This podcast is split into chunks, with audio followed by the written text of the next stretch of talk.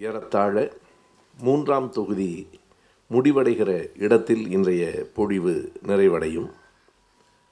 ஆயிரத்தி தொள்ளாயிரத்தி எழுபத்தி ஏழில் எம்ஜிஆர் அவர்கள் ஆட்சிக்கு வந்த கட்டத்தில் சென்ற அமர்வில் நாம் பொழிவை நிறுத்தியிருந்தோம். எழுபத்தி எட்டு தொடங்கி ஒரு ஐந்து ஆண்டுகள் எண்பத்தி இரண்டு வரையில் தமிழகத்திலும் இந்தியாவிலும் உலக அளவிலும் என்னென்ன நிகழ்வுகளெல்லாம் நடைபெற்றன என்பதை தலைவர் கலைஞர் அவர்கள் தொகுத்து தந்திருக்கிற அந்த பாதையின் அடிப்படையில் இன்று நாம் செய்திகளை பகிர்ந்து கொள்ள இருக்கிறோம். மணியம்மையார் அவர்களின் மரணத்திலிருந்து எழுபத்தி எட்டாம் ஆண்டு தொடங்குகிறது. எழுபத்தி எட்டு மார்ச் மாதம் பதினாறாம் தேதி மணியம்மையார் அவர்கள் மறைந்து போன போது தலைவர் கலைஞர் அவர்கள் கொடுத்த அந்த அறிக்கை நெஞ்சை தொடுகிற வகையில் அமைந்திருக்கிற அந்த அறிக்கையிலிருந்து தான் நம்முடைய இன்றைய பொழிவு தொடங்குகிறது. ஆயிரத்தி தொள்ளாயிரத்தி நாற்பத்தி மூன்றாவது ஆண்டு அதாவது தன்னுடைய இருபத்தி மூன்றாவது வயதில் இந்த கழகத்திற்கும் இந்த இயக்கத்திற்கும் வந்து தன்னை இணைத்து கொண்ட மணியம்மையார் அவர்கள் நாற்பத்தி நான்கு ஆண்டுகள் இந்த மண்ணில் இந்த இயக்கத்திலேயே இருந்து தனக்கென்று சுகதுக்கங்கள் ஏதுமின்றி தன்னை முழுமையாக அர்ப்பணித்து கொண்டு தமிழக அரசியலிலேயே வேறு யாரும் பெற்றிருக்க முடியாத வசை சொற்கள் அனைத்தையும் பெற்று அவை எல்லாவற்றையும் தாண்டி இந்த சமூகத்திற்கும் சமூக நீதிக்கும் தொண்டாற்றி மறைந்து போன மணியம்மையார் அவர்களினுடைய நினைவு நாள் மார்ச் பதினாறு. எழுபத்தி எட்டு. மிக அண்மையில் புதுவையில் கூட அம்மா அவர்களை பற்றி ஒரு மணி நேரத்திற்கு மேல் நான் உரையாற்றினேன். சரியாக சொன்னால் இன்னமும் மணியம்மையாரினுடைய உண்மையான உருவம் தமிழ் மக்களுக்கு சொல்லப்படவில்லை. கொண்டு செல்ல வேண்டிய கடமை நம் அனைவருக்கும் இருக்கிறது என்பதையும் இந்த இடத்தில் நினைவு கூறுகிறேன். ஒரே ஒரு செய்தியை சொல்லி அது நான் அந்த கூட்டத்தில் சொன்ன செய்தி தான் இருந்தாலும் மறுபடியும் இந்த இடத்திலும் பதிவு செய்து நான் என் உரையை தொடர்கிறேன். புரட்சி கவிஞர் பாரதிதாசன் அவர்கள் மணியம்மையார் பற்றி எழுதியிருக்கிற அந்த வரிகள் படிக்கிற போதே என் கண்களை கலங்க வைத்த வரிகளாக அவை இருந்தன. புரட்சி கவிஞர் சொன்னார் ஐயா மேடையிலே அமர்ந்திருப்பார். நூற்றுக்கணக்கான மாலைகள் அவர் தோள்களிலே வந்து விடும். அந்த அம்மா அந்த மேடையின் ஓரத்தில் நின்று யாரோ போல புத்தகம் விற்று கொண்டிருப்பார். யார் ஒருவரும் ஒரு மாலையையும் அந்த அம்மாவுக்கு போடுவதில்லை. பாரதிதாசன் அவர்கள் பெரியாரிடத்திலே எவ்வளவு அன்பு கொண்டவர் என்று தெரியும். ஆனால் உரிமையோடு கோபப்பட்டு ஐயாவை பற்றியே இந்த இடத்தில் என்ன எழுதுகிறார் என்றால் இந்த பாவியும் ஒரு மாலையை அங்கே போடுங்கள் என்று சொன்னதில்லை. இந்த சொல்லை அவர் பயன்படுத்தி இருக்கிறார் இந்த பாவியும் சொன்னதில்லை ஒரு மாலையை அங்கே போடுங்கள் என்று சொன்னதில்லை. இறுதியாய் மாலைகள் வந்து அந்த இடத்தில் குவிந்திருக்கிற போதும் ஒரு மாலையையும் அந்த அம்மா தன் தோளுக்கு சூட்டி பார்த்து கொண்டதும் இல்லை ஒரு மல்லிகை பூவையும் நுகர்ந்து பார்த்ததில்லை. காலம் முழுவதும் ஒரு துறவியைப் போல வாழ்ந்து இந்த சமூகத்திற்கும் இந்த இயக்கத்திற்கும் தொண்டாற்றியவர். இதனை தலைவர் கலைஞர் அவர்களும் தன்னுடைய அறிக்கையிலே இரங்கல் அறிக்கையிலே எழுதுகிறார். பல வேறுபாடுகள் எல்லாம் இருந்தாலும் மணியம்மையாரினுடைய தொண்டு எப்படிப்பட்டதென்றால் நமக்கு ஐயாவை காப்பாற்றி தந்தவர் இத்தனை ஆண்டுகள் அவர்தான் என்பதை நான் உணர்கிறேன். மணியம்மையார் இல்லை என்றால் பெரியார் தொன்னூற்றி நான்கு ஆண்டுகள் வாழ்ந்திருக்க முடியாது. எனவே பெரியாரை காப்பாற்றி தந்தவர் என்கிற அடிப்படையில் நான் இதனை உணர்கிறேன் என்று ஐயா அவர்கள் எழுதுவார். எனவே மணியம்மையாரினுடைய நினைவும் அங்கிருந்து நம்முடைய ஆசிரியர் அவர்கள் திராவிடர் கழகத்தினுடைய பொதுச் செயலாளராக பொறுப்பேற்று கொண்டதுமாக அவருடைய வாழ்க்கை வரலாறு நெஞ்சுக்கு நீதி தொடர்கிறது. எழுபத்தி எட்டு ஏப்ரல் என்பது தமிழ்நாட்டில் பல நிகழ்வுகளை தன்னுள் அடக்கி வைத்திருக்கிற மாதம் என்று சொல்ல வேண்டும். ஏறத்தாழ எண்பத்தி இரண்டு வரைக்கும் நாம் இப்போது பயணப்பட வேண்டும். என்ன பெரிய சிக்கலாக இருக்கிறது என்றால் என்னால் கலைஞர் சொல்லியிருக்கிற எந்த செய்தியையும் விட்டுவிட்டும் போகவில்லை போக முடியவில்லை.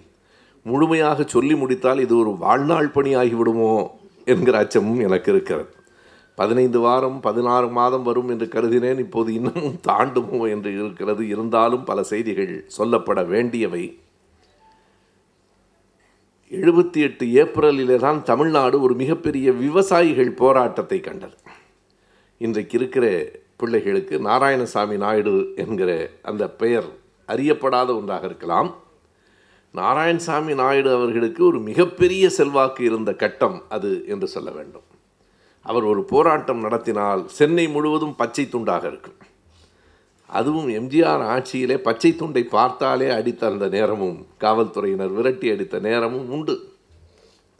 நான் கூட எம்ஜிஆரினுடைய நாடோடி மன்னன் பார்த்துவிட்டு எம்ஜிஆர் ஆட்சிக்கு வந்தால் நிலங்களையெல்லாம் விவசாயிக்கு கொடுத்து விடுவார் என்று கருதி கொண்டிருந்தவர் எம்ஜிஆர் மன்னனானதற்கு பிறகுதான் விவசாயிகள் மிகவும் துயரப்பட்டார்கள் என்பதை எழுபத்தி எட்டு ஏப்ரல் தான் நமக்கு மெய்ப்பித்தது. அதில் நடந்த ஒரு பெரிய முரண்பாடு என்ன என்றால் எழுபத்தி ஏழிலே ஆட்சிக்கு வந்த எம்ஜிஆருக்கு இன்னொரு சிக்கல் வந்தது தொடர்ந்தும் திரைப்படத்திலே நடிப்பதா இல்லையா என்பது. அவர் எதை முன்னுதாரணமாக காட்டினார் என்றால் கலைஞர் அவர்கள் முதலமைச்சராக இருக்கிற போதும் கலை இலக்கிய துறையிலும் அவர் புகழ் பெற்றவராகவே இருந்தார். நாம் ஏன் அதை கைவிட வேண்டும் என்று எம்ஜிஆருக்கு தோன்றிற்று? அப்போது பிரதமராக இருந்த மொராஜி தேசாய் அவர்களுக்கு எம்ஜிஆர் ஒரு கடிதம் எழுதினார். அந்த கடிதமும் அதற்கு மொராஜி தேசாய் அவர்கள் அளித்த விடையும் இருக்கிறதே. உண்மையிலேயே எம்ஜிஆர் மீது நாம் கொண்டிருக்கிற மதிப்பை அது சற்று குறைக்கும். எம்ஜிஆர் ஒரு கடிதம் எழுதினார். நான் திரைப்படத்துறையிலிருந்து வந்தவன். அரசியலில் இருந்தாலும் திரைப்படத்துறையும் என்னுடைய துறைதான். எனவே நான் முதலமைச்சராக இருந்து கொண்டும் தொடர்ந்து திரைப்படங்களிலும் நடிக்க வேண்டும் என்று விரும்புகிறேன். இருந்தாலும் இந்த முதலமைச்சர் பணிக்கு எந்த பாதகமும் வராமலும் நான் பார்த்து கொள்வேன். எனவே முதலமைச்சராக இருந்து கொண்டு நடிப்பதற்கு உங்கள் அனுமதியும் வேண்டும் என்று எழுதினார் ஏதோ ஒரு மாணவன் தலைமை ஆசிரியருக்கு எழுதுகிற கடிதம் மாதிரி. இதற்கு மொராஜி தேசாய் ஒரே வரியிலே விடை எழுதியிருந்தார். இதற்கு நீங்கள் என்னிடம் அனுமதி கேட்க வேண்டிய தேவையில்லை. இதற்கும் இதற்கு அனுமதி கொடுப்பதற்கும் தொடர்பு இல்லை என்று எழுதினார். இதற்கு என்னிடம் வந்து நீங்கள் அனுமதி கேட்க வேண்டியதில்லை. நிர்வாகத்தை நீங்கள் பார்த்து கொள்ளுங்கள் என்றால் அதற்கு பிறகு எம்ஜிஆர் ஒரு பெரிய அறிவிப்பு வெளிவந்தது. மீண்டும் மக்கள் திலகம் எம்ஜிஆர் நடிக்கும் முதலமைச்சர் எம்ஜிஆர் தொடக்கி வைக்கும் திரைப்படத்தின் தொடக்க விழா. கலைஞர் சொல்லுவார் ஓ இதிலும் இரட்டை வேடமா? அவருக்கு உள்ள இயல்பான இதிலும் இரட்டை வேடமா? மக்கள் திலகம் எம்ஜிஆர் நடிக்கிறார் முதலமைச்சர் எம்ஜிஆர் தொடக்கி வைக்கிறார் என்று சொல்லி பிறகு கலைஞர் கேலி செய்ததற்கு பிறகு ஆளுநராக இருக்கிற பிரபுதாஸ் பட்வாரி தொடக்கி வைக்கிறார் என்று ஆளுநருக்கு அப்படி ஒரு வேலை வந்து சேர்ந்தது. இதில் என்ன பெரிய சிக்கல் என்றால் எம்ஜிஆரே எதிர்பார்க்காத ஒன்று என்ன நடந்தது? ஏப்ரல் மாதம் பதினான்காம் தேதி அந்த திரைப்படம் உன்னை விடமாட்டேன் என்று ஒரு படம். அந்த படம் கடைசி வரைக்கும் வெடிவரவில்லை. உன்னை விடமாட்டேன் என்கிற அந்த திரைப்படத்தின் தொடக்க விழா. அந்த திரைப்பட மொழியில் சொல்லுவதென்றால் பூஜை போடுவது. அந்த திரைப்பட விழாவின் தொடக்க விழா பதினான்கு ஏப்ரலில் நடக்கும் என்று அறிவிப்புகள் விளம்பரங்கள் எல்லாம் வந்துவிட்டன. ஆனால் விவசாயிகள் போராட்டம் மிக கடுமையாக இருக்கிறது. இந்த தொடக்க விழாவுக்கு ஒரு வாரத்துக்கு முன்பு ஏப்ரல் மாதம் எட்டாம் தேதி நாராயணசாமி அவர்கள் கைது செய்யப்படுகிறார். கைது செய்யப்படுகிற போது பெரிய கலவரம் நாடு முழுவதும் வருகிறது. குறிப்பாக திண்டுக்கல்லுக்கு அருகில் இருக்கிற வேடச்சந்தூரில் ஐயாயிரம் விவசாயிகள் கூடி சாலை மறியல் செய்கிறார்கள். இது பனிரெண்டாம் தேதி. எட்டாம் தேதி நாராயணசாமி அவர்கள் கைது செய்யப்படுகிறார். அந்த நாராயணசாமி நாயுடு என்று நான் அந்த ஜாதியை சேர்த்து சேர்த்து சொல்லுவது ஒரு அடையாளத்திற்காகத்தான். எனவே அவர் கைது செய்யப்பட்டதற்கு பிறகு எங்கு பார்த்தாலும் தமிழகத்திலே போராட்டங்கள் நிலவுகின்றன. வேடச்சந்தூரிலே ஐயாயிரம் விவசாயிகள் சாலை மறியல் செய்கிறார்கள். வேறு வழியின்றி ஒரு துப்பாக்கி சூடு நடத்தப்படுகிறது. நான்கு விவசாயிகள் இறந்து போய்விட்டார்கள். பன்னிரெண்டாம் தேதி. பதினாலாம் தேதி உன்னை விட மாட்டேன் என்கிற படப்பிடிப்பின் தொடக்கம். அப்போது ஓவி அழகேசன் அவர்கள் ஓர் அறிக்கையை வெளியிட்டார். இது என்ன நாடு முழுவதும் கலவரமாக இருக்கிறது? இந்த பக்கம் பார்த்தால் முதலமைச்சர் திரைப்படத்தில் நடிக்கப் போகிறார் என்கிற செய்தி வருகிறது. அதைவிட கொடுமை அதை ஆளுநர் தொடக்கி வைக்கிறார் என்கிறார்கள். ஆளுநருக்கு வேலை விவசாயிகள் போராட்டத்தை கவனிப்பதா அல்லது திரைப்படத்தை தொடக்கி வைப்பதா என்று ஓவி அழகேசனின் அறிக்கைக்கு பிறகு பிரபுதாஸ் பட்பாரி அவர்கள் அந்த விழாவில் கலந்து கொள்ளவில்லை. ஆனாலும் அந்த விழா நடைபெற்றது தொடக்க விழா நடைபெற்றது.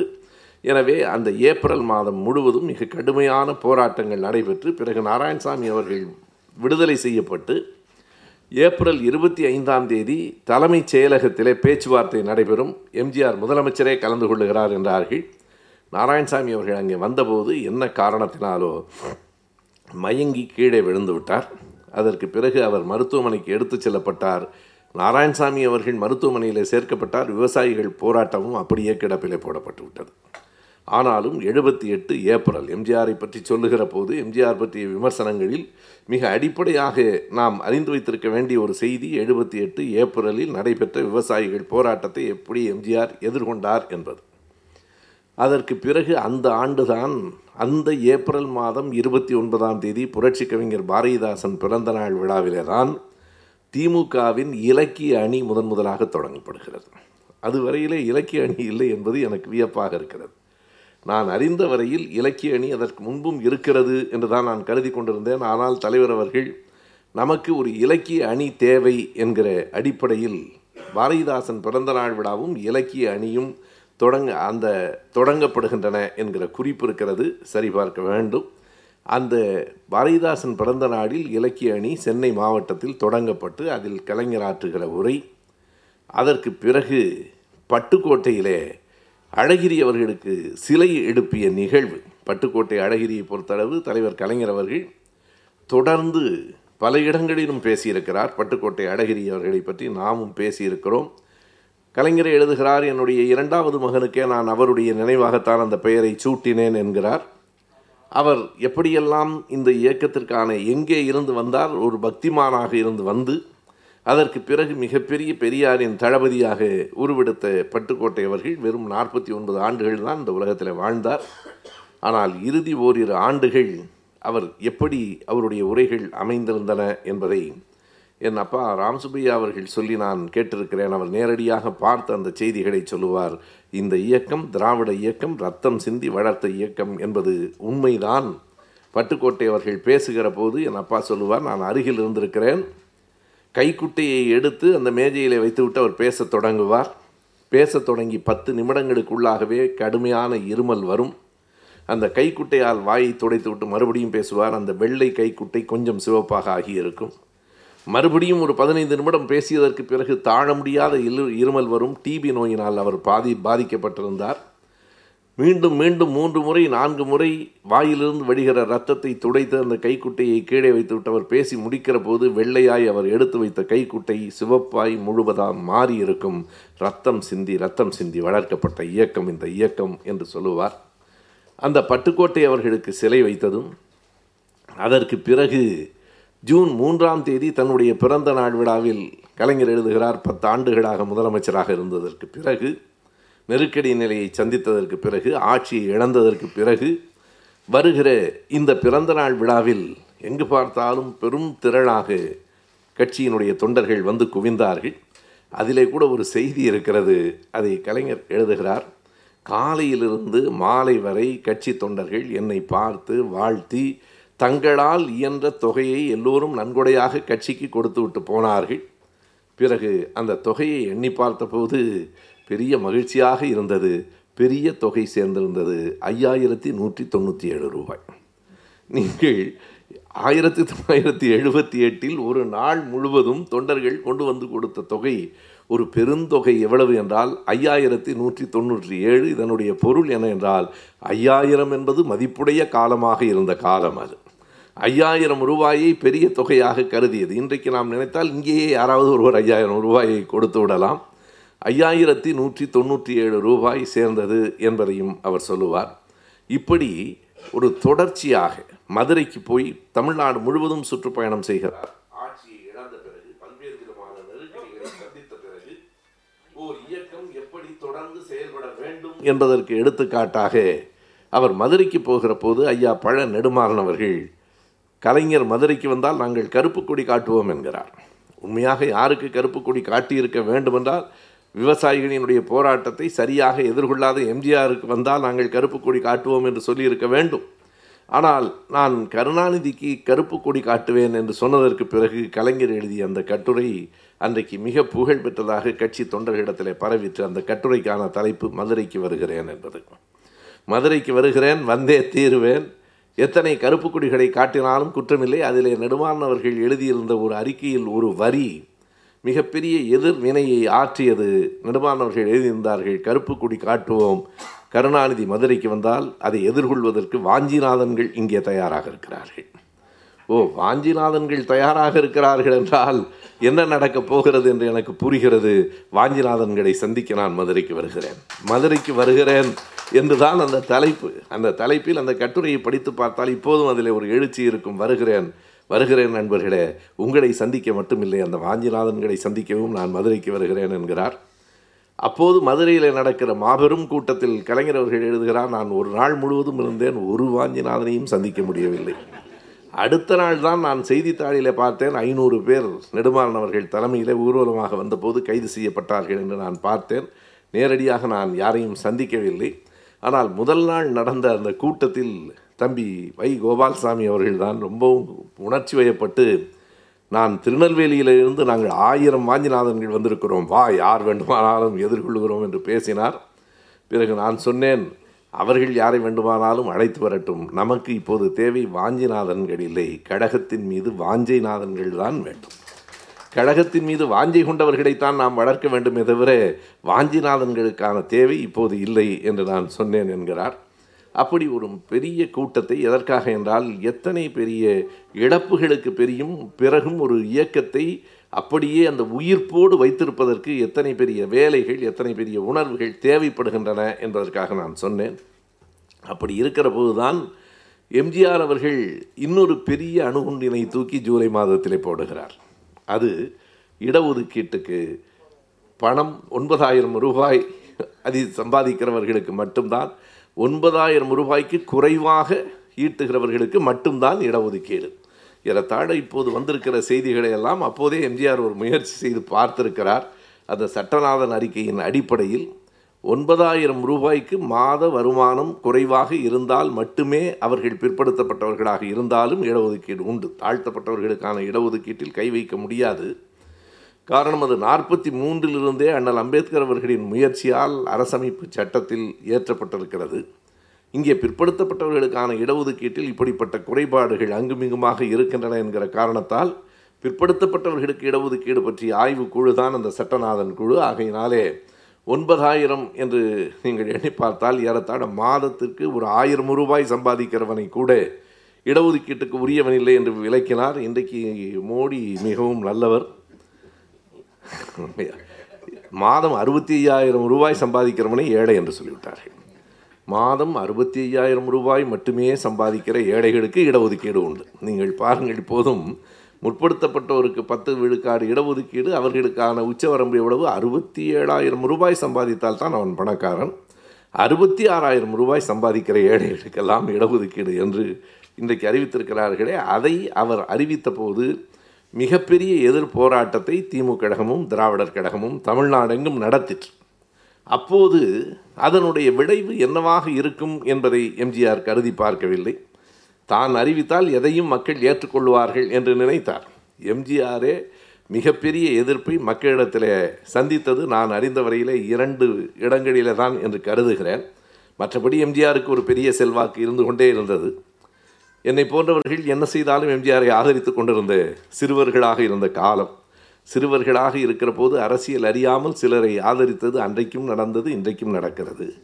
ஆகையினால் நண்பர்களே அரசியல் படுத்த வேண்டிய கட்டாயம் நமக்கு இருக்கிறது. அதுதான் மிக முதன்மையானது. நடந்த செய்திகளை வரலாற்று செய்திகளை எடுத்துச் சொல்லவில்லை என்றால் புதிதாக வருகிற இளைஞர்கள் ஏமாற்று சொற்களால் ஏமாற்றப்படுவார்கள். ஆனால் எம்ஜிஆர் அத்தனை பெரிய செல்வாக்கு இடையிலும் கூட இரண்டு இடங்களில் ஒரு பின்னடைவை சந்தித்தார். ஒன்று அண்ணா அவர்களே அண்ணா அவர்கள் இருக்கிற போதே காமராஜர் தான் எனக்கு தலைவர் அண்ணா எனக்கு வழிகாட்டி தான் என்று சொன்னார். அதற்கு அடுத்து வந்த படம் ஓடவில்லை. இது உண்மையான செய்தி. என் கடமை என்று ஒரு படம் திரைப்படம் வந்தது. யாரும் எதிர்பார்க்காத வகையில் எம்ஜிஆரின் திரைப்படம் வெற்றிகரமாக ஓடவில்லை. மிக மோசமான படங்கள் கூட வெற்றி பெற்றிருக்கின்றன. அண்ணாவை பற்றி பேசிவிட்டு அடுத்த வாரம் வெளியான அந்த படத்துக்கு திமுக தொண்டர்கள் போகவில்லை. உங்களுக்கு காமராஜர் தலைவர் என்றால் காமராஜர் கட்சிக்காரர்களை படம் பார்த்து கொள்ள சொல்லுங்கள். அண்ணாதான் எங்களுக்கு தலைவர் என்று கட்சி தொண்டர்களிடத்தில் வந்ததற்கு பிறகு எம்ஜிஆர் அதற்கு பல்வேறு விளக்கங்களை சொன்னார். நான் வழிகாட்டி என்று சொன்னால் வழிகாட்டியும் தலைவர் தான் தலைவரும் வழிகாட்டி தான் என்று யாருக்கும் புரியாத பல விளக்கங்களை எல்லாம் எடுத்து சொன்னார். அவர் சொன்ன அண்ணாயிசமே இன்னும் யாருக்கும் புரிந்ததே இல்லை. கேபிட்டலிசத் முதலாளித்துவத்தில் கொஞ்சம் கம்யூனிசத்தில் கொஞ்சம் எல்லாம் கலந்து ஒரு அண்ணாயிசம் என்றார். அண்ணாவுக்கு நல்ல வேளை அண்ணா அப்போது இல்லை. இருந்திருந்தால் தனக்கு இப்படி ஒரு பட்டம் வந்து சேருமா என்று அவருக்கு தெரிந்திருக்காது. ஆகையினாலே அப்படி எம்ஜிஆர் அவர்கள் அந்த நேரத்தில் அந்த ஜூலை இரண்டாம் தேதி அந்த அறிவிப்பு வந்தது ஒன்பதாயிரம் ரூபாய் உச்சவரம்பு என்று. அதற்கு பிறகு வந்த எதிர்ப்பு எங்கே போய் நிற்கும் என்பதை அடுத்த தேர்தலில் எம்ஜிஆர் உணர்ந்தார். அடுத்த தேர்தலில் எம்ஜிஆர் உணர்ந்தார் உணர்ந்து என்ன செய்தார் என்று நமக்கு தெரியும். எல்லாவற்றையும் தேதிகளோடு தலைவர் கலைஞர் அவர்கள் தந்திருக்கிறார். தேர்தல் முடிவில் முப்பத்தி ஒன்பது தொகுதிகளில் முப்பத்தி ஏழு தொகுதிகளில் திமுக கூட்டணி வெற்றி பெற்றது. சிவகாசி கோபிச்செட்டிப்பாளையம் என்கிற இரண்டு இடங்களில் மட்டுமே அதை கூட அன்றைக்கு நாம் வேடிக்கையாக திமுகவிலே பேசுகிற போது தலைவர்கள் சொல்லுவார்கள் எம்ஜிஆர் காட்டிய இரண்டு விரலுக்கு பொருள் புரிகிறதா என்று. ஒன்று சிவகாசி இன்னொன்று கோபிச்செட்டிப்பாளையம். மற்ற இடங்களிலெல்லாம் தோல்விதான் என்று சொன்ன காலகட்டங்கள் உண்டு. அதற்கு பிறகு எம்ஜிஆர் என்ன செய்தார் என்றால் அந்த உச்சவரம்பு என்பது விலக்கி கொள்ளப்படுகிறார். இனிமேல் உச்சவரம்பு இல்லை. அது மட்டுமல்ல பிற்படுத்தப்பட்டவர்களுக்கு முப்பத்தி ஓரு விழுக்காடு இடஒதுக்கீடு என்பதை இனிமேல் ஐம்பது விழுக்காடு என்று அறிவிக்கிறேன் என்று இந்த பக்கத்திலே இருந்து அந்த பக்கத்திற்கு முழுமையாக மாறி ஐம்பது விழுக்காடு இடஒதுக்கீட்டை எம்ஜிஆர் அறிவித்தது அந்த தேர்தலுக்கு பிறகு. ஆனால் அந்த தேர்தல் வருவதற்குள்ளாக ஆயிரம் பணிகள் இருந்தன. இந்த புத்தகத்தை நெஞ்சுக்கு நீதி படிக்கிற போது நமக்கு கிடைக்கிற பெரிய செய்தி உலக வரலாறு முழுவதும் நான் சொல்லிக் கொண்டு வருகிற இந்த பகுதிகளில் நேரம் இல்லாத காரணத்தால் நான் அதற்குள் போகவில்லை. இஸ்ரேலுக்கும் பாலஸ்தீனத்துக்கும் நடந்த போராட்டங்கள் என்ன என்பதை முழுமையாக பதிவு செய்திருக்கிறார். அதற்கு பிறகு பிரான்ஸ் நாட்டிலே நடைபெற்ற தேர்தல் முறை என்னவாக இருந்தது? எப்போதும் பல நாடுகளையும் மற்ற நாடுகளையும் கூட கவனிக்கிற போதுதான் அங்கே இருக்கிற தேர்தல் முறைகள் பல்வேறு விதமான தேர்தல் முறைகள் இருக்கின்றன. இரண்டு அடுக்கு தேர்தல் முறை பிரான்சில் இருக்கிறது. அந்த இரண்டு அடுக்கு தேர்தல் முறை என்றால் என்ன எப்படி என்கிற எல்லா செய்திகளையும் சொல்லுகிறார். எகிப்தினுடைய தலைநகரத்தில் கெய்ரோவில் ஒரு இராணுவ அணிவகுப்பு நடக்கிற போது அந்த அணிவகுப்பில் பங்கு பெற்ற வீரர்களே திடீரென்று துப்பாக்கியை திருப்பி அதிபர் சதாத்தை சுட்டு கொண்டு விட்ட நிகழ்ச்சியை எடுத்து சொல்லுகிறார். பல்வேறு செய்திகள் மதம் சார்ந்த செய்திகள் கூட அப்போது எழுபத்தி ஒன்பதிலே போப் ஆண்டவர் இறந்து போய்விடுகிறார் அவர் போப் இறந்ததற்கு பிறகு அடுத்த போப் எப்படி தேர்ந்தெடுப்பார்கள் என்கிற அந்த செய்தி விளக்கத்தை உண்மையாக சொன்னால் இதை படித்த போது தான் எனக்கு தெரிந்தது. உலகம் முழுவதும் இருக்கிற கார்டினல்கள் வந்து கூடுவார்கள்.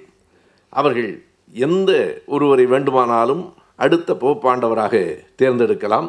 எந்த என்றால் ஒன்றை நீங்கள் கவனித்துக்கொள்ள வேண்டும். கத்தோலிக்க மதத்தை சார்ந்த எந்த ஒரு ஆணையும் தேர்ந்தெடுக்கலாம். கத்தோலிக்க மதமாக இருக்க வேண்டும் என்பது மட்டுமல்ல அவர் ஆணாக இருக்க வேண்டும். எந்த பெண்ணும் போப்பாண்டவராக வருவதில்லை வர முடியாது. எந்த ஒரு கத்தோலிக்க ஆணையும் தேர்ந்தெடுக்கலாம். அப்படி அவர்கள் உள்ளே போனதற்கு பிறகு கதவுகள் அடைக்கப்பட்டுவிடும். அடைக்கப்பட்ட பின்னால் அவர்கள் போப்பாண்டவரை தேர்ந்தெடுத்து விட்டால் அந்த வாக்குச்சீட்டுகள் எல்லாவற்றையும் போட்டு கொடுத்துவார்கள். அது புகைப்போக்கி வழியாக வெளியே வரும். அது இளம் புகையாக இருந்தால் வாக்குச்சீட்டுகளை மட்டும் கொண்டு எரித்த புகையாக இருந்தால் போப்பாண்டவர் தேர்ந்தெடுக்கப்பட்டு விட்டார் என்று பொருள். அப்படி அவர்களுக்குள் ஒருமித்த கருத்து வரவில்லை என்றால் குப்பைகளையும் சேர்த்து போட்டு எரிப்பார்கள். அந்த புகைப்போக்கியில் கரும்புகை வந்தால் முடிவாகவில்லை என்று பொருள். மக்கள் வெளியிலே காத்திருக்கிறார்கள். இளம் புகை வெளிவந்ததற்கு பிறகு உள்ளே இருந்து வந்து இவர்தான் அடுத்த போப்பாண்டவர். அவர் தன்னுடைய பெயரை புதிதாக சூட்டிக்கொள்ள வேண்டும். தன்னுடைய பெயரை ஜான் பால் என்று அவர் பெயர் சூட்டிக் கொள்ளுகிறார் என்று கத்தோலிக்க மதத்தில் எப்படி போப்பாண்டவர்களை தேர்ந்தெடுப்பார்கள் என்பதிலிருந்து ஒரு தலைவன் என்பவன் எல்லாவற்றையும் கவனித்திருக்க வேண்டும் என்பதற்கான அடையாளமாக இது அமைகிறது. வெறும் கட்சியினுடைய நிகழ்ச்சி நிரல் மட்டுமில்லை உலகத்தின் நடப்புகளை எல்லாம் உள்வாங்கிக் கொண்டிருக்கிற ஒரு தலைவனாக அவை அனைத்தையும் பதிவு செய்கிற ஒருவராக அந்த பதிவு செய்கிற போது ஒரு சலிப்பு ஏற்படாமல் அதை பதிவு செய்கிற ஆற்றல் உடையவராக இவை அனைத்தையும் நாம் பார்க்கிறோம். இப்படி இந்த நிகழ்வுகளுக்கெல்லாம் முன்பு மறுபடியும் ஒரு இடைத்தேர்தல் கர்நாடகத்திலே சிக்மகளூர் என்கிற இடத்தில் ஒரு இடைத்தேர்தல் வந்து அந்த இடைத்தேர்தலில் தே முன்பு பொது தேர்தலிலே தோல்வியடைந்த இந்திரா காந்தி அவர்கள் மறுபடியும் போட்டியிடப் போகிறார் என்கிற செய்தி அறிவிக்கப்படுகிறது. அப்போது அவருக்கு எதிராக வீரேந்திர பாட்டில் ஜனதாவின் சார்பிலே நிறுத்தப்படுகிறார். எம்ஜிஆர் ஆதரவு கேட்பதற்கு முன்பே நாங்கள் இந்திரா காந்தியை ஆதரிக்கிறோம் என்கிறார். திமுக கழகம் ஜனதா கட்சியினுடைய வேட்பாளரை ஆதரிக்கிறது. ஆனாலும் கூட முழு மனத்துடன் எங்களால் ஆதரிக்க முடியவில்லை. தேர்தலுக்கு பிறகு ஜனதா தளம் எங்களிடத்திலே அந்த கட்சி நடந்து கொண்ட முறையை பார்த்தால் கொஞ்சம் கொஞ்சமாக ஏனென்றால் தமிழ்நாட்டை பொறுத்தளவு அன்றைக்கு நடைபெற்ற அந்த நாடாளுமன்ற தேர்தலிலே ஒரு பெரிய வெற்றி திமுக கழகத்திற்கு கிடைக்கவில்லை என்பதனாலே கொஞ்சம் கொஞ்சமாக நாங்கள் புறக்கணிக்கப்படுகிறோமோ என்கிற எண்ணம் வந்தது. இருந்தாலும் நான் சிக்மகளூரில் நடைபெற்ற அந்த பொதுக்கூட்டத்திற்கு போனேன். லட்சக்கணக்கான மக்கள் திரண்டிருந்த அந்த கூட்டத்தில் பேசினேன். பேசுகிற போது ஒரு செய்தியையும் குறிப்பிட வேண்டிய கட்டாயம் எனக்கு ஏற்பட்டது என்று என்ன எழுதுகிறார் என்றால் அந்த மேடையிலே ஜார்ஜ் ஃபெர்னாண்டஸ் இருக்கிறார். ஜார்ஜ் ஃபெர்னாண்டஸ் தான் அன்றைக்கு அந்த ஜனதா கட்சியினுடைய கூட்டணியினுடைய தலைவராக இருக்கிறார். ஜார்ஜ் பெர்னாண்டஸ் அவர்கள் நெருக்கடி நிலை காலத்தில் மிகப்பெரிய துயரத்துக்கு உள்ளான போது இன்னமும் சொன்னால் அவர் உயிருக்கே ஆபத்து ஏற்பட்ட போது தலைவர் கலைஞர் அவர்கள் தான் அவரை காப்பாற்றினார். தலைவர் தான் அவருக்கு பாதுகாப்பு இடத்தை கொடுத்தார். ஜார்ஜ் பெர்னாண்டஸ் என்ன காரணத்தினாலோ எம்ஜிஆர் முதலமைச்சரானதற்கு பிறகு மூன்று முறை தமிழ்நாட்டுக்கு வந்தார். மூன்று முறையும் அவருக்கு கலைஞரை பார்க்க நேரமில்லை எம்ஜிஆரை மட்டும் பார்த்துவிட்டு போய்விட்டார். இது கலைஞருக்குள் இந்த நெருடல் இருந்தது. இதை அவர் கூட்டத்தில் எப்படி வெளிப்படுத்துகிறார் என்பதை பாருங்கள். ஜார்ஜ் பெர்னாண்டஸும் அந்த கூட்டத்தில் இருக்கிறார் கலைஞர் சொல்கிறார் ஒரு விதத்தில் இந்த மாநாட்டுக்கு வந்ததில் எனக்கு இன்னொரு மகிழ்ச்சியும் இருக்கிறது. ஜார்ஜ் பெர்னாண்டஸ் தலைமறைவாக இந்த காலத்தில் கூட நான் பார்க்க முடிந்தது. இப்போது அவரை பார்க்கவே முடியவில்லை. அவரை பார்ப்பதற்கும் எனக்கு இந்திரா காந்தி அவர்கள் ஒரு ஏற்பாடு செய்து கொடுத்திருக்கிறார் என்பதற்காகவும் நான் இந்த கூட்டத்திற்கு நன்றி சொல்லுகிறேன் என்றதற்கு பிறகு ஜார்ஜ் பெர்னாண்டஸ் அவர்கள் மேடைக்கு வந்து கலைஞர் என்னை மன்னித்துக் கொள்ள வேண்டும். ஒரு நாளும் நான் நன்றி மறக்க மாட்டேன். என் உயிரை காப்பாற்றியவர் கலைஞர்தான் ஆனால் அதனை அவரை சொல்ல வைத்ததற்கான மிக ஒரு இரண்டே இரண்டு வரிகள் தான். தலைமறைவு காலத்தில் கூட என்னால் ஜார்ஜ் பெர்னாண்டஸை பார்க்க முடிந்தது. இப்போது ஏனோ முடியவில்லை. சென்னைக்கு வருகிறார். ஆனாலும் பார்க்க முடியவில்லை. என்று சொன்னதற்கு பிறகு அவரே வருத்தம் தெரிவிக்க வேண்டிய கட்டாயத்திற்கு அவரை உள்ளாக்குகிற அந்த ஆற்றல் அப்படி அந்த தேர்தலிலே சிக்மகளூரிலே மிகப்பெரிய வெற்றியை இந்திரா காந்தி அவர்கள் பெறுகிறார். அதற்கு பிறகு இந்த அரசியலில் ஒரு பெரிய மாற்றம் வருகிறது. ஏறத்தாழ ஜனதா கட்சிக்குள் தொடர்ந்து பல்வேறு பிரச்சனைகள். அங்கே இருக்கிற என்ன பிரச்சனை என்றால் சுருக்கமாக சொன்னால் அங்கே எல்லோருமே தலைவர்களாக இருந்தார்கள். தொண்டர்களே இல்லாத கட்சி என்ன ஆகும் என்பதற்கு யார் ஒருவரும் அங்கே தொண்டர்களாக இல்லை. எல்லோரும் தலைவர்கள்தான் நாம் இந்த கடந்த தேர்தலில் கூட நாம் அதை பற்றி பேசுகிற போது இதே அரங்கிலே நாம் குறிப்பிட்டோம்.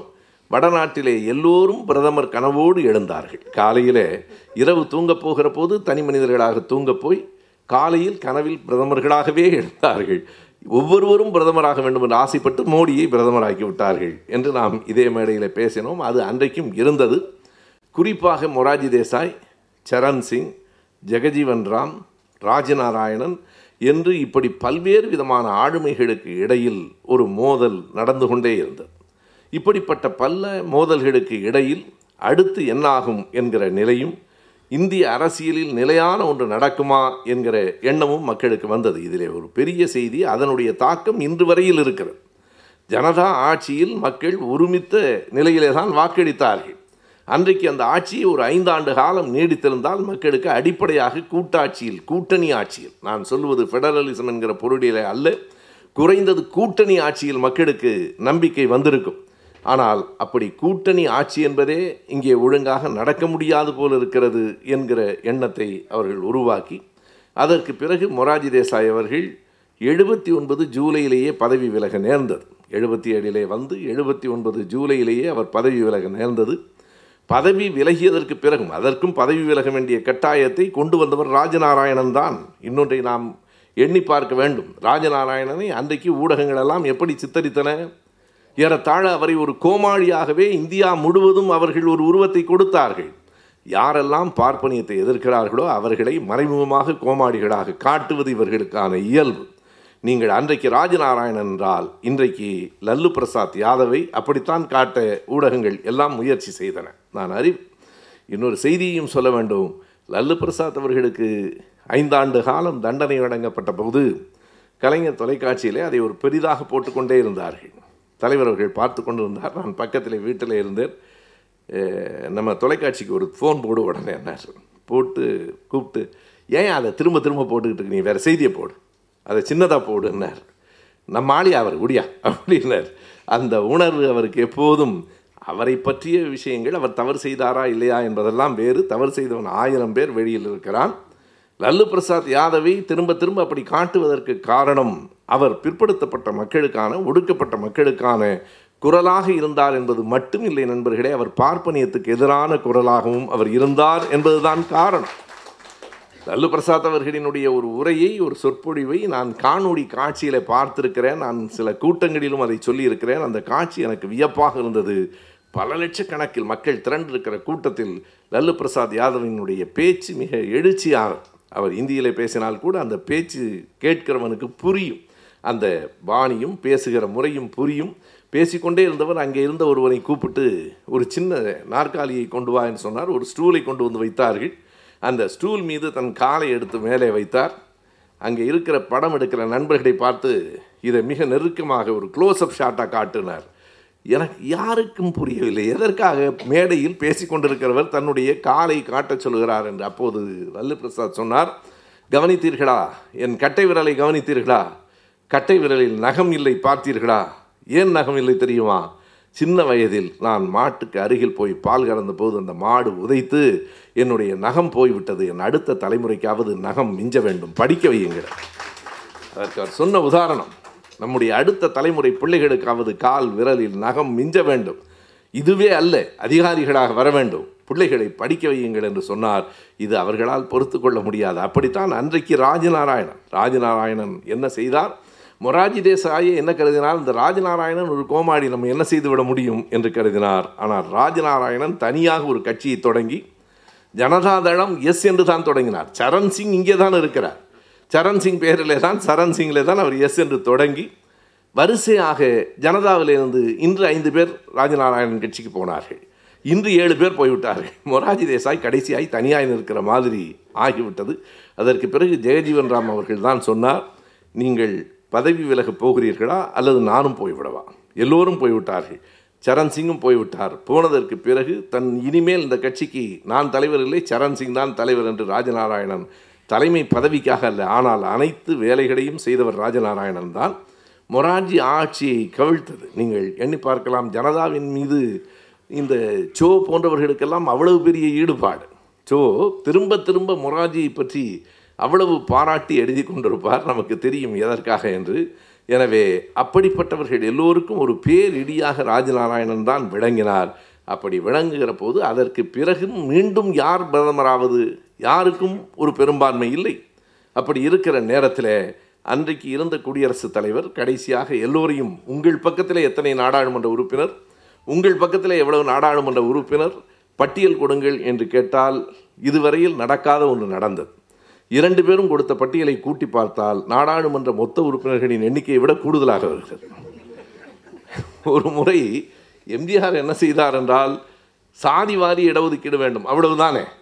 எல்லா சாதி தலைவர்களையும் அழைத்தார் எல்லோரையும் அழைத்து உங்கள் சாதியில் எவ்வளவு பேர் இருக்கிறீர்கள் என்று கணக்கு கொடுங்கள் என்று கேட்டார். ஏனென்றால் சாதி வாரி கணக்கெடுப்பு ஆயிரத்தி தொள்ளாயிரத்தி முப்பத்தி ஒன்றுக்கு பிறகு எடுக்கப்படவில்லை.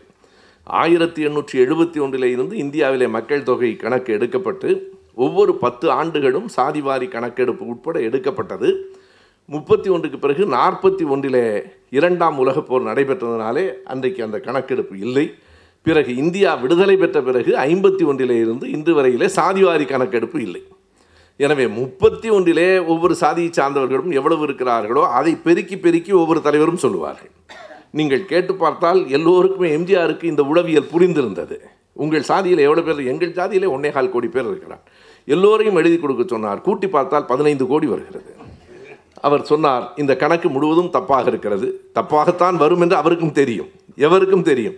எனவே இந்த கணக்கை சரி செய்ததற்கு பிறகு நாம் பேசலாம் என்றால் அந்த கணக்கு இன்று வரையில் சரி செய்யப்படவில்லை. சரி செய்யப்பட முடியாது. நீங்கள் மீண்டும் சாதிவாரி கணக்கெடுப்பு எடுத்தாலே தவிர அதனை சரி செய்ய முடியாது. அப்படி இவர்கள் இரண்டு பேரும் கொடுத்த பட்டியலை கூட்டி பார்த்தால் அது ஐநூற்றி இருபத்தி ஐந்துக்கு மேலே வருகிறது. பிறகு அதை யார் யார் என்னென்ன கணக்கு தவறாக கொடுத்திருக்கிறார்கள்? சில பேர் ரெண்டு பக்கமும் பெயர் கொடுத்திருக்கிறார்கள். நல்லவர்கள் எல்லா காலத்திலும் இருப்பார்கள். இங்கேயும் கொடுத்திருக்கிறார்கள் அங்கேயும் பெயரை கொடுத்திருக்கிறார்கள். பிறகு அணிவரிசை எல்லாம் முடிந்து சரண் சிங்குக்கு முந்நூற்றி அறுபது இருநூற்றி அறுபத்தி இரண்டு பேர் ஆதரவும் மொராஜிக்கு இரநூற்றி முப்பத்தி ஆறு பேர் ஆதரவும் தான் இருக்கிறது என்று முடிவாகி சரண் சிங்கை பிரதமராக பதவியேற்க சொன்னார். ஆனால் இந்திய வரலாற்றிலேயே பிரதமராகி நாடாளுமன்றத்துக்கே போகாமல் ஆட்சி கவிழ்ந்து போனது சரண் சிங் ஆட்சி தான். இருபத்தைந்து நாட்களோ இருபத்தி நான்கு நாட்களோ அவர் பிரதமராக இருந்தார். ஆனால் நாடாளுமன்றம் அதற்கு முன்பு கூட்டப்படவில்லை. நாடாளுமன்றத்தை கூட்டி பெரும்பான்மையை மெய்ப்பிப்பதற்கு முன்பே அதை மெய்ப்பிக்க இயலாது என்று சரண் சிங்கிற்கு புரிந்துவிட்டது. அதில் இன்னொரு வேடிக்கையும் நடந்தது. எம்ஜிஆர் அதிமுக அந்த அமைச்சரவையில் போய் சேர்ந்தார்கள். கடைசி நேரத்தில் போய் சேர்ந்து எம்ஜிஆர் பல இடங்களை மாற்றி மாற்றி இந்த அந்த எழுபத்தி எட்டு ஏழிலிருந்து எழுபத்தி எண்பது வரைக்கும் பார்த்தால் காலையில் இந்த கட்சி மாலையில் அப்படி மாறி மாறி ஆதரித்து கொண்டிருப்பார். அப்படி ஆதரிக்கிற போது சரண் சிங் கட்சியில் போய் ஆதரவு கேட்டு சரண் சிங்குக்கு ஆதரவு என்று சொல்லி அமைச்சரவையில் சேர்ந்தார்கள். இரண்டு பேர் அமைச்சர்கள் ஆனார்கள் ஒருவர் சத்யவாணி முத்து இன்னொருவர் பாலா பழனூர். இரண்டு பேரும் அமைச்சர்கள் ஆனார்கள் என்ன வேடிக்கை என்றால் அவர்கள் ஆகஸ்ட் பத்தொன்பதாம் தேதி அமைச்சர்களாக பதவியேற்றுக் கொண்டார்கள். ஆகஸ்ட் இருபதாம் தேதி ஆட்சி கவிழ்க்கப்பட்டது இருபத்தி நாலு மணி நேரம் கூட அவர்கள் மத்திய அமைச்சர்களாக இல்லை. சரியாக அடுத்த நாள் சரண் சிங் மறுபடியும் குடியரசுத் தலைவரை பார்க்க போனார். புதிய மந்திரிகள் போல் இருக்கிறது என்று இவர்கள் கருதினார்கள். அமைச்சரவையிலிருந்து நான் விலகிக் கொள்கிறேன் என்றார். பிறகு அவர் ஒரு இடைக்கால அரசாக காபந்து சர்க்காராக மட்டுமே நியமிக்கப்பட்டு தேர்தல் நடைபெற்றது. இந்த தேர்தல் நடைபெறுவதற்கு முன்புதான் ஒரு மிகப்பெரிய நிகழ்வு தமிழகத்தில் நடந்தது. அது ஆயிரத்தி தொள்ளாயிரத்தி எழுபத்தி ஒன்பது செப்டம்பர் மாதம் பதிமூன்றாம் தேதி. என்ன நடந்தது? சென்னையிலே எம்ஜிஆரும் கலைஞரும் சந்தித்து பேசினார்கள் பிஜு பட்நாயக் அவர்களின் முயற்சியால். ஒடிசாவினுடைய முதல்வராக இருந்த பிஜு பட்நாயக் அவர்கள் கலைஞரோடும் பேசினார் எம்ஜிஆரோடும் பேசினார். இரண்டு பேரையும் சேர்த்து ஓரிடத்திலே சந்திக்க வைத்தார். சென்னை சேப்பாக்கம் அரசினர் விடுதியிலே தான். அந்த சந்திப்பு நிகழ்ந்தது. எப்போது? பிரிந்ததற்கு பிறகு எழுபத்தி இரண்டுக்கு பிறகு இரண்டு பேரும் ஏழு ஆண்டுகளுக்கு பிறகு நேருக்கு நேராக சந்தித்து கொள்ளுகிறார்கள். இதற்கான முதல் முயற்சியை கலைஞர் அவர்கள் எழுதியிருக்கிற அந்த வரிகளிலிருந்து தான் நாம் அறிந்து கொள்ள முடியும். கியாபி விஸ்வநாதம் அவர்கள் இந்த முயற்சியை முதலில் எடுத்தார். எழுபத்தி நான்கிலேயே அந்த முயற்சி எடுத்தார். ஆனால் அது வெற்றி பெறவில்லை. ஒரே நாடில் முடிந்து போயிற்று என்று கலைஞர் எழுதுகிறார். அந்த செய்தி யாருக்கும் தெரியாது. ஆனால் பிஜு பட்நாயக் எடுத்த முயற்சியை நாடு அறியும் இந்தியா முழுவதும் பார்த்த நிகழ்ச்சி அது. எல்லோரும் ஒன்றாக சேர்ந்து பதிமூன்றாம் தேதி பேசுகிற போது எம்ஜிஆரும் கலைஞருமாக சேர்ந்து ஒரு அறையில் அமர்ந்து பேசினார்கள். எம்ஜிஆருக்கு இடத்தில் முன்பாகவே கலைஞர் ஐந்து ஆறு நிபந்தனைகளை கொடுத்திருந்தார். அந்த ஆறு நிபந்தனைகளையும் பிஜு பட்நாயக் எம்ஜிஆர் இடத்துல கொடுத்திருக்கிறார். எம்ஜிஆர் இவை உண்மைதானா என்று கேட்டாராம். எம்ஜிஆருக்கே வியப்பாக இருந்தது. கட்சியினுடைய பெயர் திராவிட முன்னேற்றக் கழகம் என்று இருக்கும். மொத்தம் ஆறு நிபந்தனைகள். கட்சியினுடைய பெயர் திராவிட முன்னேற்றக் கழகம் என்று இருக்கும். அதில் கொடி என்பது நீங்கள் அதிமுகவில் வைத்திருக்கிற அண்ணா உருவம் பொறித்த அந்த கொடியே இனி நம்முடைய கொடியாக இருக்கும். முதலமைச்சராக எம்ஜிஆரே இருக்கலாம். கட்சி தலைவர் யார் என்பதை பிறகு தேர்ந்தெடுத்துக் கொள்ளலாம். அது கூட தனக்கு என்று சொல்லவில்லை. கட்சி தலைவர் பொதுச் செயலாளர் யார் என்பதை நாம் பொதுக்குழுவில் முடிவு செய்து கொள்ளலாம். முதலமைச்சராக எம்ஜிஆரே தொடரலாம். சின்னம் உதயசூரியனாக இருக்க வேண்டும். அதற்கும் அண்ணா அதற்கும் கலைஞர் காரணம் சொன்னார் நான் திமுக தான் பெயர் இருக்க வேண்டும் உதயசூரியன் என்று சொல்லுவதற்கு காரணம் நானா நீங்களா யார் பெரியவர் என்பதில்லை. நம் இரண்டு பேரையும் விட அண்ணா பெரியவர். அது அண்ணா வைத்த பெயர் திமுக கழகம் என்பது அண்ணா கண்ட சின்னம் உதயசூரியன் தான் அதை வைத்துக் கொள்ளலாம். இவை எல்லாவற்றையும் தாண்டி கடைசியாக ஒரு நிபந்தனையை கலைஞர் சொன்னார். இந்த நிபந்தனைகளை எல்லாம் கூட நாம் பேசலாம் மாற்றிக்கொள்ளலாம் ஆனால் கடைசியாக நான் வைத்திருக்கிற இந்த நிபந்தனையை மாற்றிக்கொள்ள முடியாது.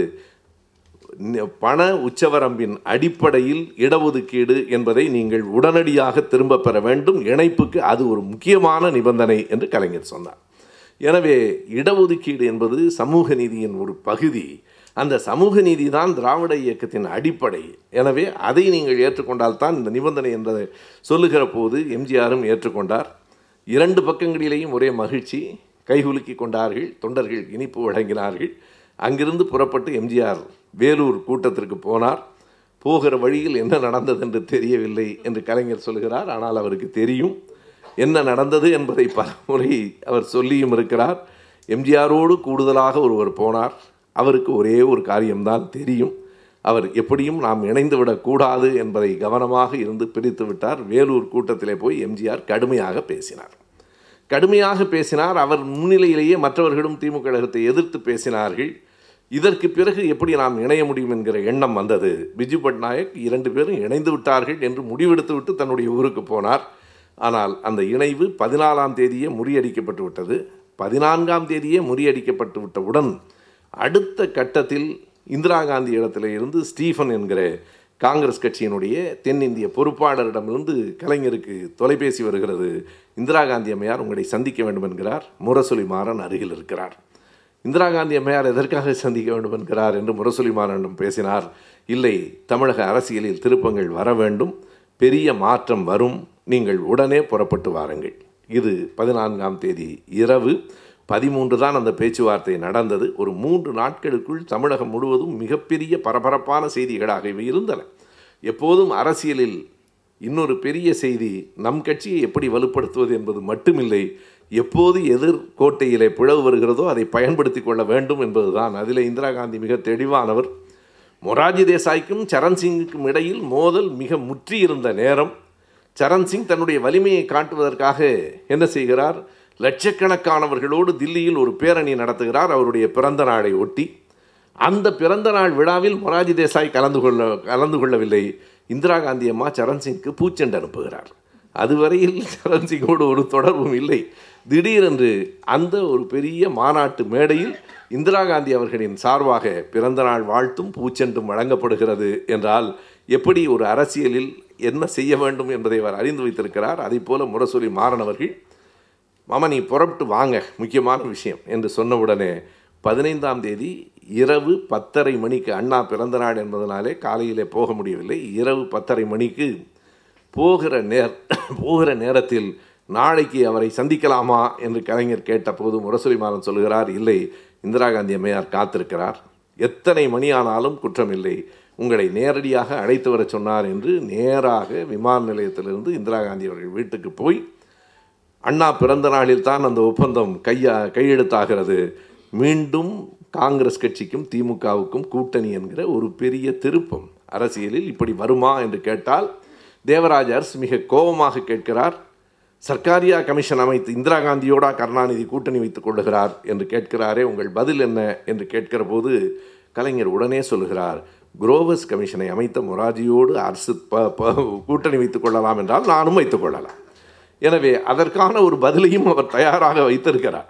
அப்படிப்பட்ட கூட்டணி அன்றைக்கு முடிவாகிறது. ஆனால் திமுக கழக தொண்டர்களுக்கு ஒரு அதிர்ச்சியான செய்தியாகத்தான் அது இருந்திருக்க முடியும். காரணம் நாற்பது நாடாளுமன்ற தொகுதிகளில் புதுவை உட்பட இருபத்தி மூன்று தொகுதிகளில் காங்கிரஸ் போட்டியிடும்.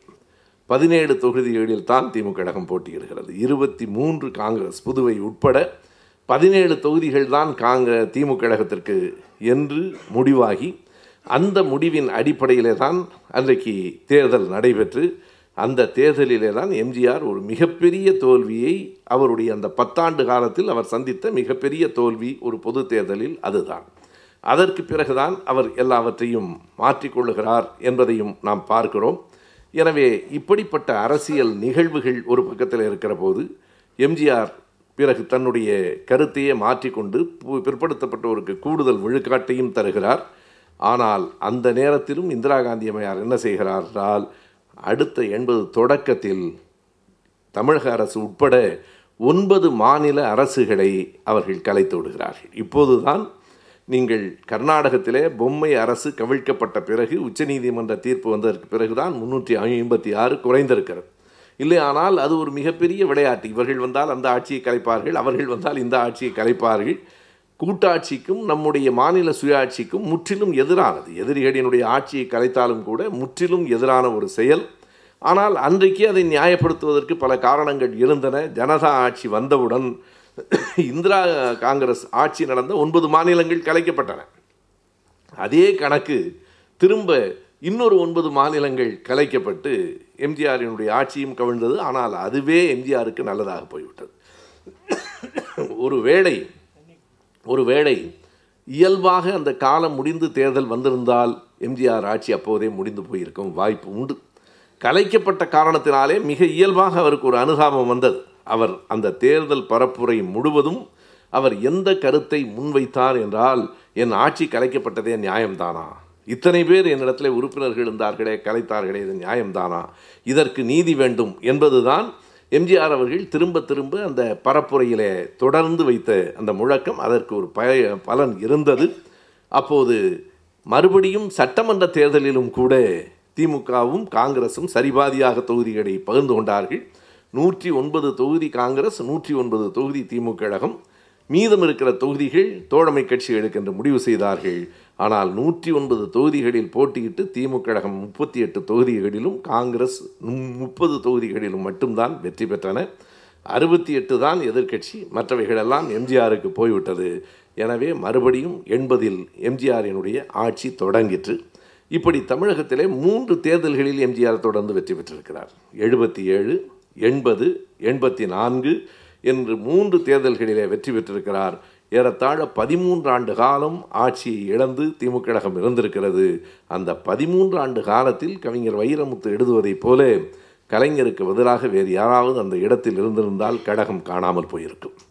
பதிமூன்று ஆண்டுகள் அத்தனை நெருக்கடிகளுக்கு இடையிலேயும் அந்த கழகத்தை காப்பாற்றி நிறுத்தி வைத்த பெருமை கலைஞர் அவர்களுக்கு உண்டு. அந்த ஆளுமை அந்த திறன் எதையும் எதிர்கொள்ளுகிற நெஞ்சு உரம் அவரிடம் இருந்ததால் தான் அவர் கட்சியை காப்பாற்றி நிறுத்தி வைத்தார் என்பதையும் நாம் பார்க்கிறோம்.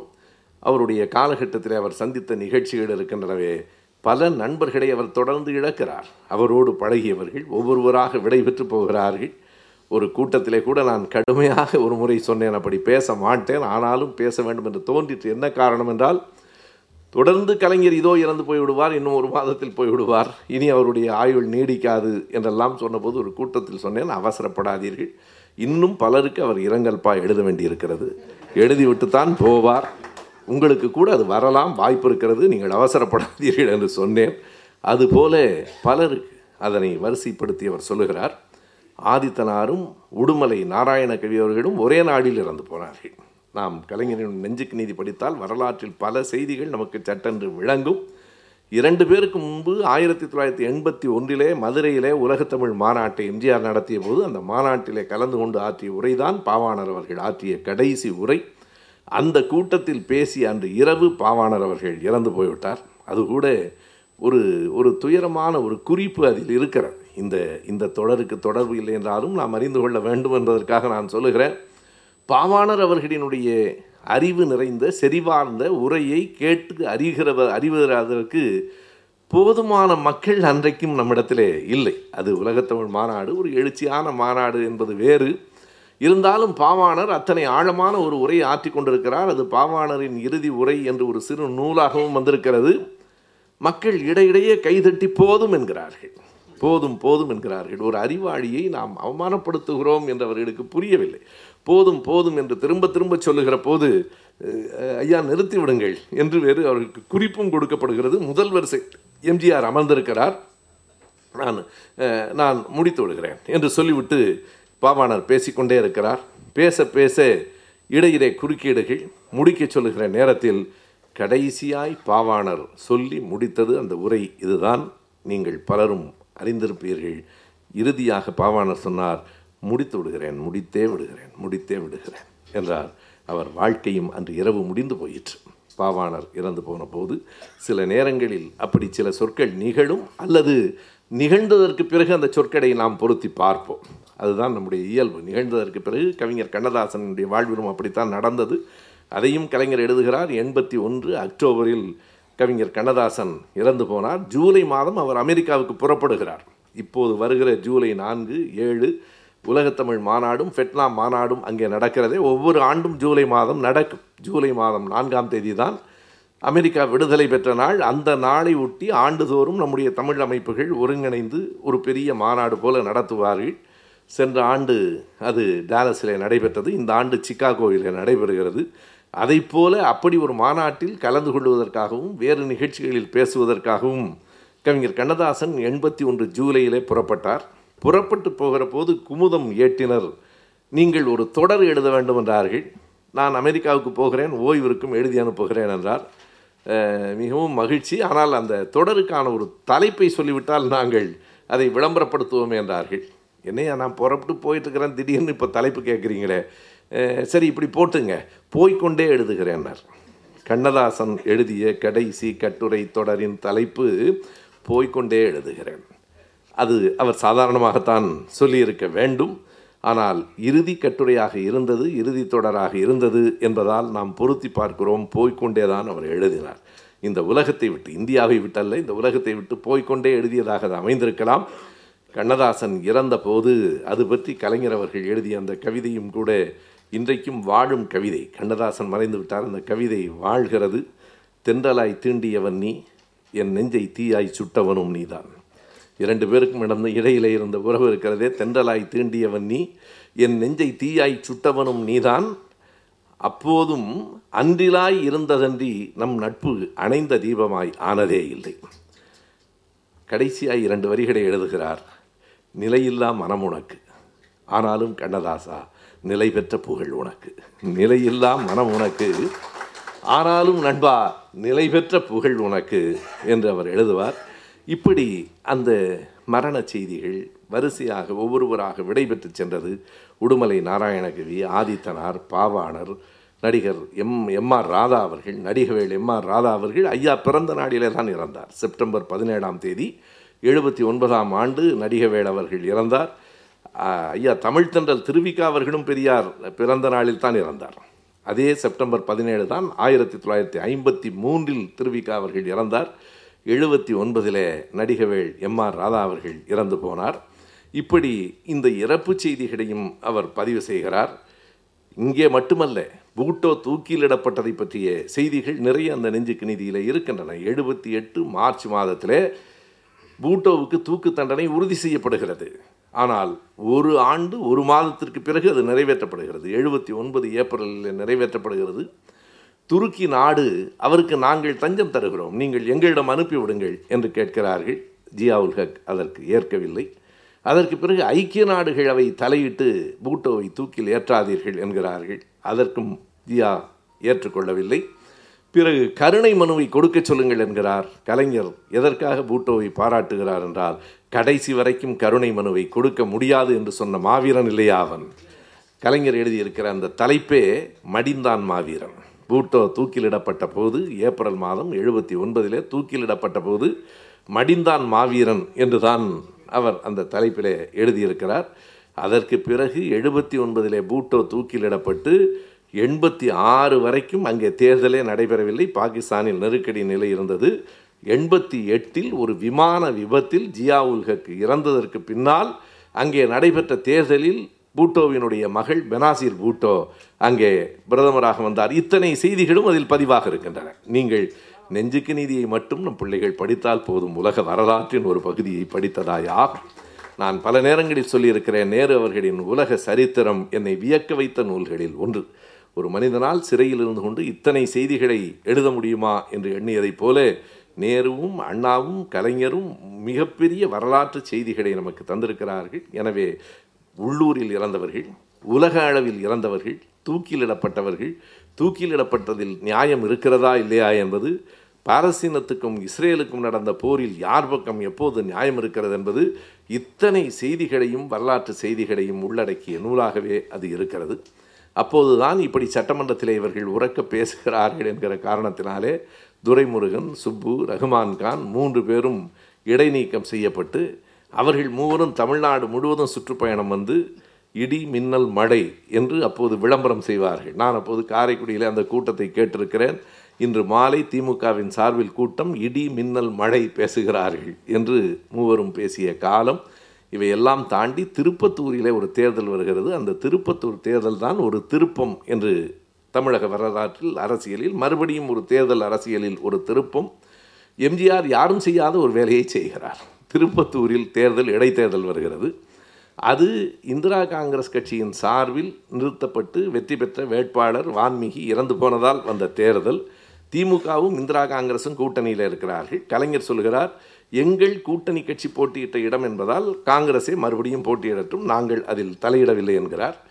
எம்ஜிஆர் சார்பில் வல அதிமுக கூட்டணியில் வலது கம்யூனிஸ்டுகள் சிபிஐ இந்திய கம்யூனிஸ்ட் கட்சி போட்டியிட்ட இடம்.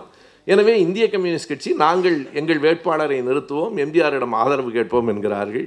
எம்ஜிஆர் சொல்கிறார் நாங்கள் ஆதரவு யாருக்கென்று முடிவு செய்யவில்லை. அதற்கு பின்னால் சொல்கிறார் இவர்கள் கூட்டணியிலிருந்து இந்திய கம்யூனிஸ்ட் கட்சி வேட்பாளர் அறிவிக்கப்பட்டதற்கு பிறகு எந்த ஆதரவும் கேட்காத இந்திரா காங்கிரஸ் வேட்பாளருக்கு நான் ஆதரவு தருகிறேன் என்கிறார். அந்த திருப்பத்தூர் தேர்தல் இருக்கிறதே இந்திய கம்யூனிஸ்ட் கட்சி எப்படித்தான் எதிர்கொண்டார்களோ தெரியாது. வேட்பாளர் காங்கிரஸ் கட்சியின் வேட்பாளர். திமுகவும் ஆதரவு அதிமுகவும் ஆதரவு. இந்திய கம்யூனிஸ்ட் கட்சி எதற்காக இங்கே போட்டியிட வேண்டும் என்று அவர்கள் ஏன் நாம் தனித்து விடப்பட்டோம் என்பது கூட அறியாமல் அவர்கள் மட்டும் எதிராக நிற்கிறார்கள். அதைவிட பெரிய வேடிக்கை என்ன நடக்கிறது என்றால் எம்ஜிஆரே போய் அங்கே கருத்து பரப்புரையெல்லாம் நடத்துகிறார். எதிரியே இல்லாத ஒரு களத்தில் அவ்வளவு பெரிய வாழ் சுழற்றி எதற்காக என்றால் அங்கே நின்ற அந்த வேட்பாளரின் வெற்றிக்காக அல்ல கூட்டணியை மாற்றி தான் முடுக்கவும் இந்திரா காந்தி காங்கிரஸோடு சேர்ந்து விட வேண்டும் என்பதற்காக. அதுதான் அதற்குள்ளே இருந்த அரசியல். அதற்கு யார் அடிப்படை காரணமாக இருந்தார்கள் என்றால் ஆர். வெங்கட்ராமன் என்கிற ஒரு பெரிய மனிதர் தான் அவர் இங்கே வருகிற போது அவரிடத்திலே ஒரு பேட்டி எடுக்கிறார்கள். இதுபோல அதிமுக உங்களை ஆதரிக்கிறேன் என்று சொல்கிறார்களே யார் ஆதரித்தாலும் ஆதரிக்கட்டும். அப்படியானால் திமுகவும் ஆதரிக்குமா? நாங்கள் யாரிடமும் ஆதரவு கேட்கவில்லை. யாரும் எங்கள் மேடையில் வந்து பேசுவதையும் நாங்கள் ஏற்கவில்லை. எங்கள் காரில் கூட இன்னொரு கொடியை நாங்கள் கட்டப்போவதில்லை. அவரவராக வந்து வேண்டுமானால் ஆதரிக்கட்டும் என்று சொல்வதை விட நீங்கள் வெளியேறுங்கள் என்று வேறு சொற்களில் சொல்ல முடியாது. ஆர். வெங்கட்ராமன் அவர்களுக்கு திமுகவின் மீது இரண்டு பெரிய கோபங்கள் இருந்திருக்க வேண்டும். ஒன்று அவர் சொன்ன தலைவரை மாற்றி எம்பி சுப்பிரமணியம் அவர்களை தமிழ்நாட்டின் தலைவராக கலைஞர் இருக்கட்டும் என்று சொல்கிறார். எனவே அவரே இருக்கட்டும் என்று இந்திரா காந்தி அம்மையார் சொன்னபோது தமிழ்நாடு காங்கிரஸ் கட்சிக்கு அவரே தலைவரா? என்று ஆர். வெங்கட்ராமன் கேட்கிறார். அது ஒரு கோபம். இன்னொன்றை நான் கடைசியாக இந்த உரையில் சொல்லி நிறைவு செய்வேன். அதற்கு முன்னால் திருப்பத்தூர் தேர்தலில் காங்கிரஸ் கட்சி வேட்பாளர் ஒரு பெரிய வெற்றி பெற்றுவிட்டார். வெற்றி பெறுவதில் பெரிய வேடிக்கை ஒன்றும் இல்லை இதற்கு இடையில் எம்ஜிஆரை எப்போது இந்திரா காங்கிரஸ் வேறு மாதிரியாக புரிந்து கொண்டதென்றால் தஞ்சையில் ஒரு இடைத்தேர்தல் வந்தது. தஞ்சையிலும் நாகையிலும் ஒரே நேரத்தில் இரண்டு நாடாளுமன்றத்திற்கான இடைத்தேர்தல்கள் வந்தன.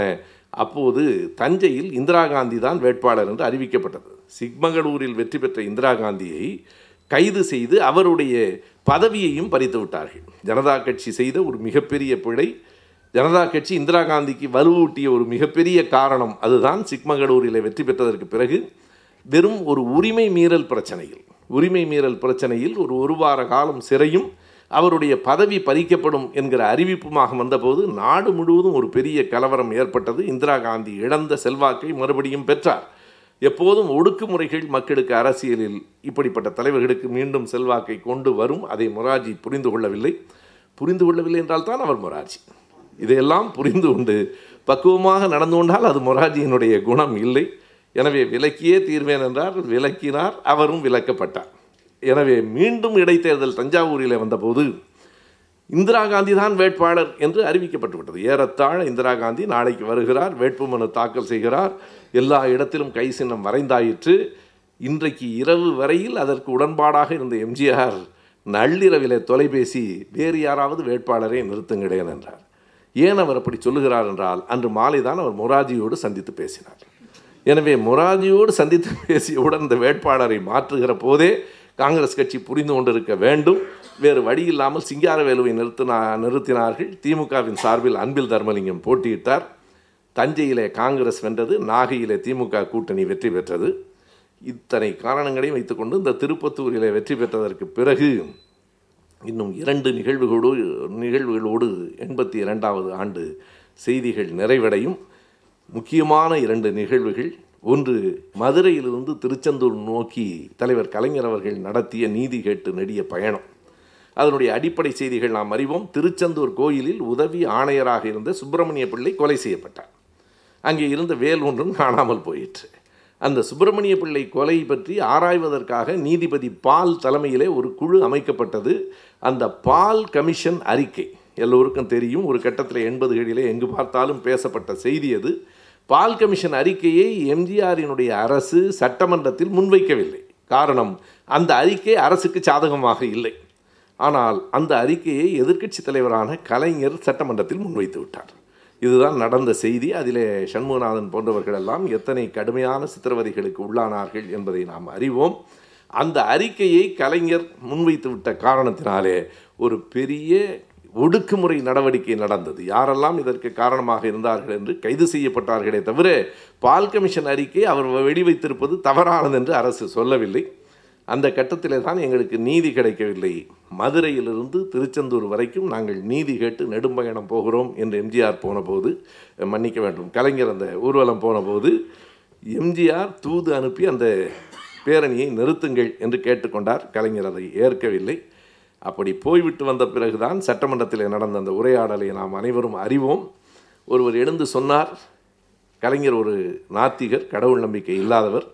எனவே இவர் திருச்செந்தூரை நோக்கி வருகிறார் என்று தெரிந்தவுடன் திருச்செந்தூர் கோயிலில் இருந்த முருகனே கோயிலை விட்டு போய்விட்டார் என்றார். உடனே கலைஞர் எழுந்து கேட்டார் அப்படியா நான் வேல் மட்டும்தான் காணவில்லை என்று நினைத்தேன் முருகரையும் காணவில்லையா? என்று கேட்டார். சட்டமன்றத்தில் உடனடியாக கேட்ட கேள்வி இன்றைக்கு வரைக்கும் பேசப்படுகிற செய்தி ஓ வேல் மட்டும்தான் காணவில்லை என்று நினைத்தோம் முருகரையே காணவில்லையா? என்று அவர் கேட்டார். அப்படி கேட்டபோது எம்ஜிஆரே குலுங்கி குலுங்கி சிரித்து விட்டார்.